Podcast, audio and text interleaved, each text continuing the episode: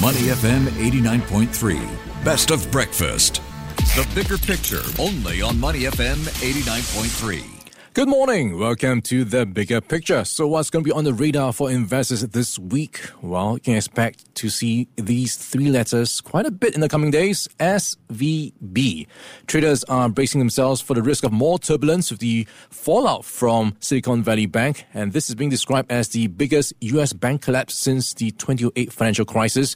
And that is sending shockwaves through markets, and everyone is trying to scramble to see how much exposure they have. Let's unpack your Charu Chanana. She is the market strategist for Saxo Capital Singapore.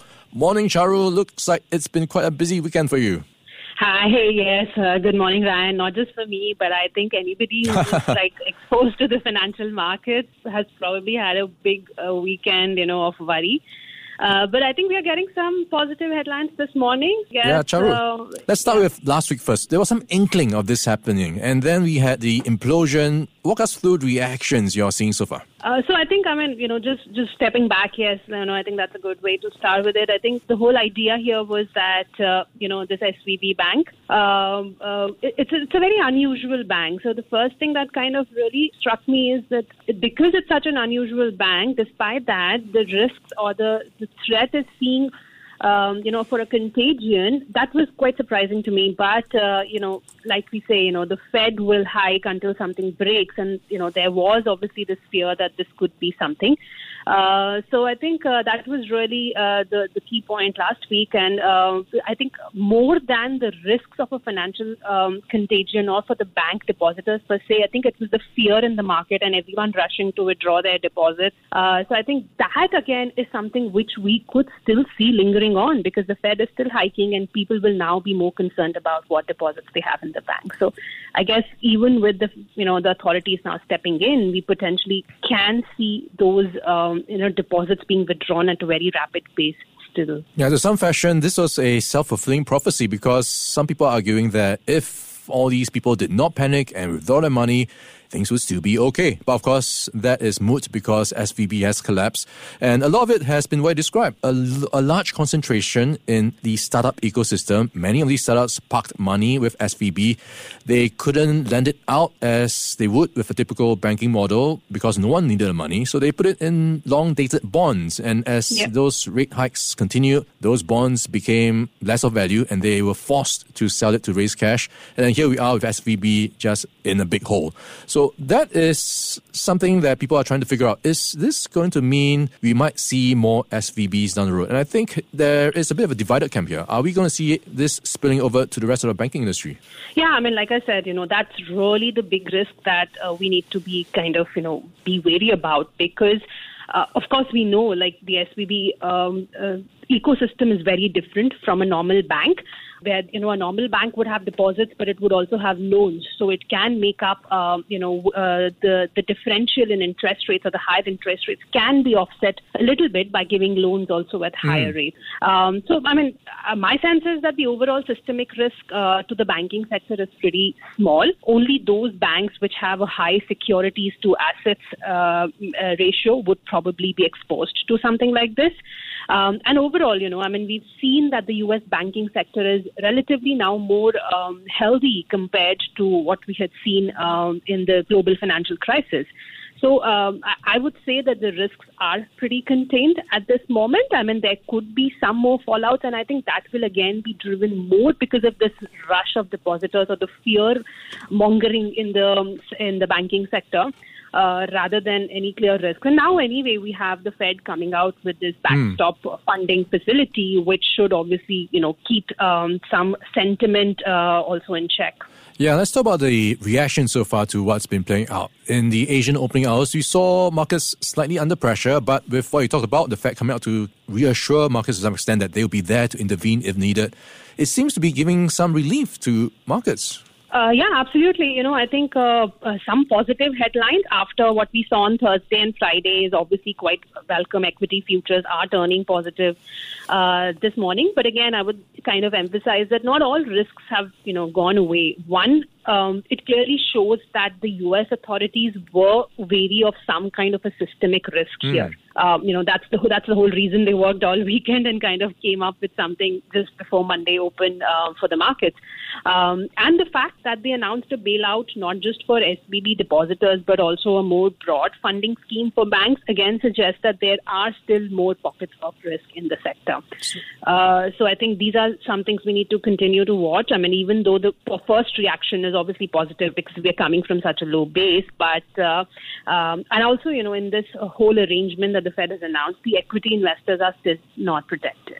Yeah, that's so, look like. Um, yeah, so the equity markets could continue to stay under pressure, but I think a positive way also to look at it would be that uh, the whole situation kind of reaffirms that the Fed will be more cautious of its tightening cycle.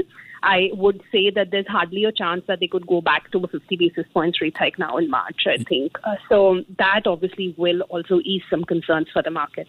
Yeah, there's been a lot of um, expectations or these discussions about what the Fed might do, 25 or 50. Perhaps with the latest chaos, it might start to think twice or even more about raising rates as aggressively as it has been doing so to avoid any further um, nerves, at least. So that's something to keep in mind as you head into the FOMC meeting in a week or so. So that's uh, something to look out for. And of course, we will have the US inflation data out this week. What are we expecting, Charu?